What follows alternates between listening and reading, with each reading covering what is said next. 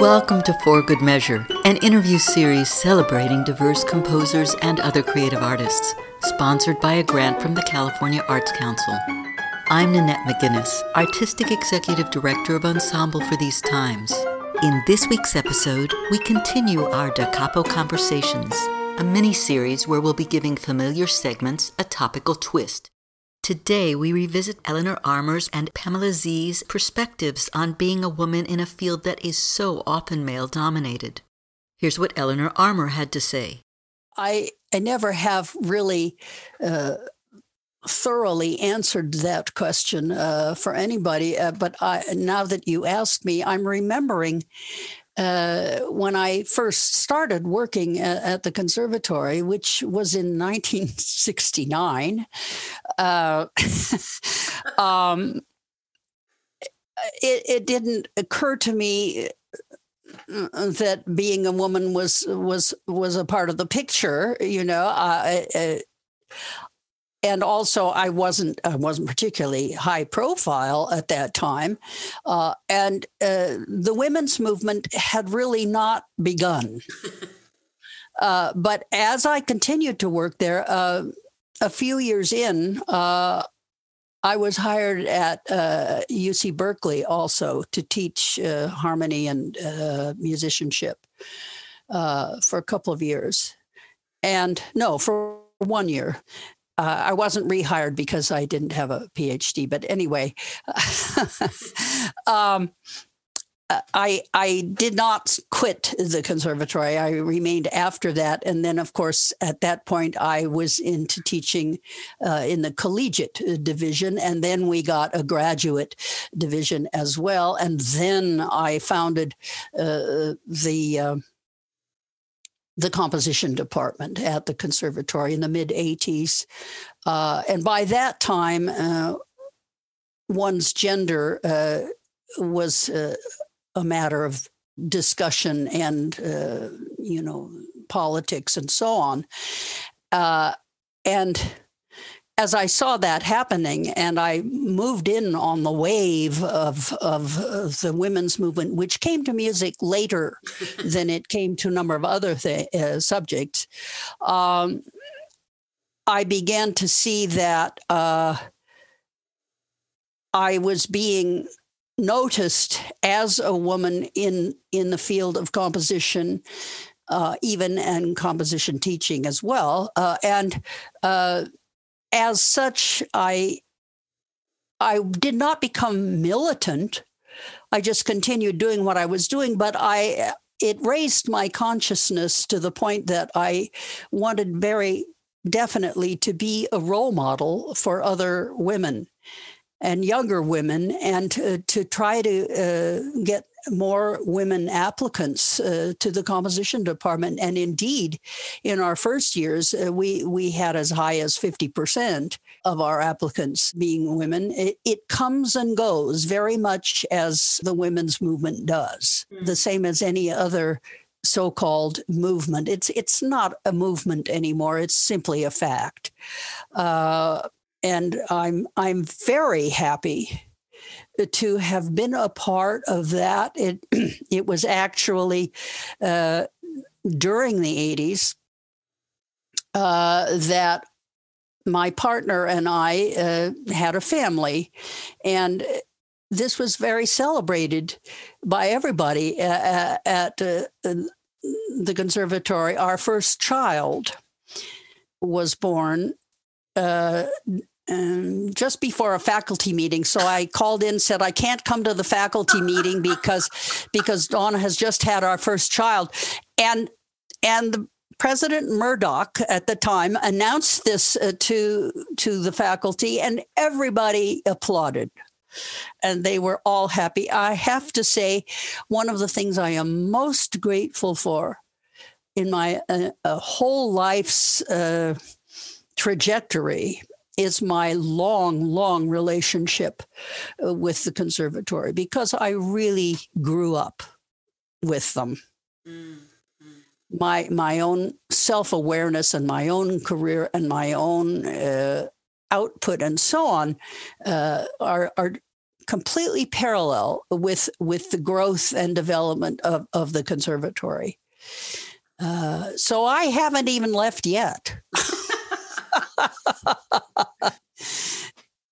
you know, I, am getting into my old age, uh, and and the conservatory is just coming of age. So, with all of its fine new building and and new programs and so on, I'm I'm very thrilled to be a part of it. You know, I I was educated at Mills College, uh, which when I was a student was really a center a very, very exciting center of musical activity and innovation uh, for the Bay Area. And uh, since that time, the conservatory has become that. So I tend to go where the action is. Here's what Pamela Z had to say. Well, I can say that um, as somebody who's been doing this for many, many decades, um, people are wrong if they try to tell you that there hasn't been any change or that there's no.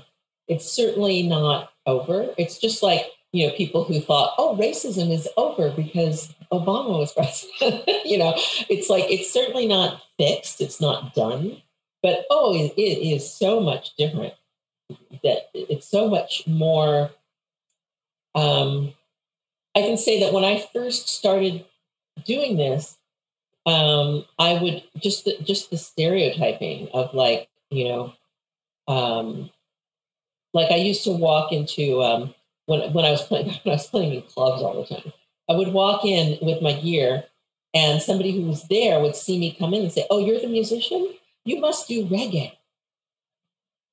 And I'd be like, uh, "No, I don't." You know. Um, and the other thing that I would get is um, I would set up all of my gear myself because I've, for years, I've been very, pretty much for my entire career, I've been pretty independent and doing, you know, doing all of this stuff on my own. So I would show up at a gig and I'd set up all my gear. And after I had it all set up, some guy would come up and go, Oh, this is cool. Who set this up for you? or wait, can I help you get it the way it should be? exactly. or I would go to uh, um, an electronics store or a music store and I would ask for a particular thing. I need a quarter inch connector that's this and this or that, you know. And they would be, well, what are you going to use it for? Which was like basically they assumed I probably didn't know what I was doing and maybe I might be buying the wrong thing, you know. and so that that used to happen all the time.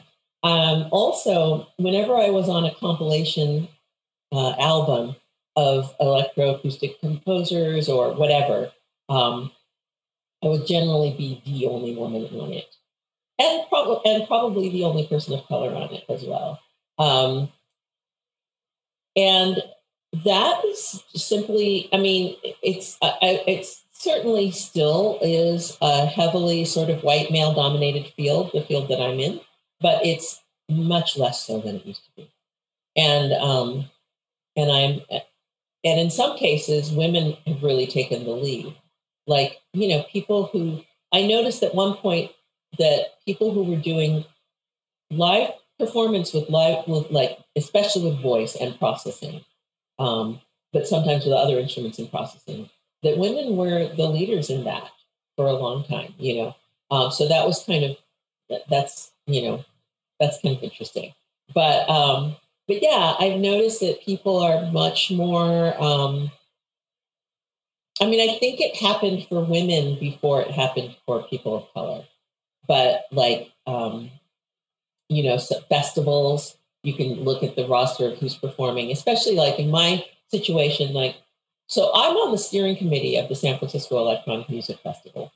I was one of the founders of it. And actually, the founder founder of it is a woman of color as well, um, uh, um, Miya Masaoka. And um, we started this festival 20 years ago. Um, and Miya sort of like assembled a bunch of us and said, let's do this festival. And we put together a steering committee.